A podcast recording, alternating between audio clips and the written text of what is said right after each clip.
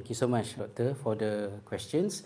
I think it's, it's very significant, even for myself, when, when I was there in Jordan. We heard a little bit about it, but at least for me, I didn't know where to find information. Were there actually Jewish people who against the idea of state of Israel? We heard a little bit back then, 20 years ago. But especially after 7th of October, they are now very vocal at addressing this topic. And it's very easy to find those rabbis, the movement who bring forward their argument bahawa Israel does not represent Jewish people. Okay, if we look back into the history, like I mentioned earlier, Theodor Herzl, who is considered as the father of Zionism, he himself was not a practicing Jewish, and from, from his own diary, he hated the religion. So he was not someone religious, and the idea of establishing a state for Jewish diaspora scattered all over the world was not religious project or agenda.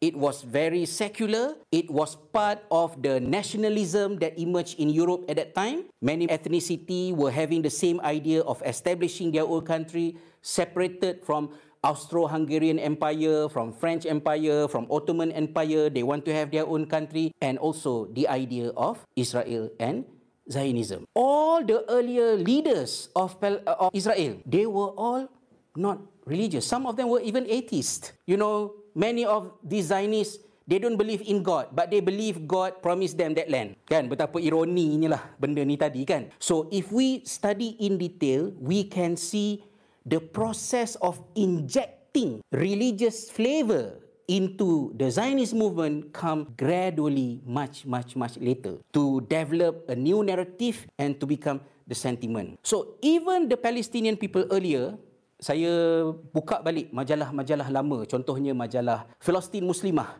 It was considered as like the official magazine operated from London. So I read in Jordan, but it was actually printed and published in London but then sent because they cannot do it in Palestine at that time. We still have archive. So bila kita baca balik, kita tahu bahawa even the Palestinians, they all knew their enemy are not Jewish. They don't fight against these people because their religion is Yahudi. It's very clear. Even the founder of Harakah Mukawamah Islamiyah tu, Syekh Ahmad Yassin, you can still find video. He said, we love Jewish people. They are our cousin. We have nothing against them. We are only against people who occupy our land, kill our parents and took over our houses. So we fight against Zionists, not the Jewish. Not just that, right from the beginning, especially Jewish who live in Arab countries like from Iraq, they rejected the idea of migrating to Palestine. They had no problem living in Iraq, but they were forced to leave and join the migration to Palestine. So those who accepted the idea of Israel as the land for Jewish people all over the world were bought by people who believe in Zionism yang datang mostly ramai paling utamanya adalah daripada European side.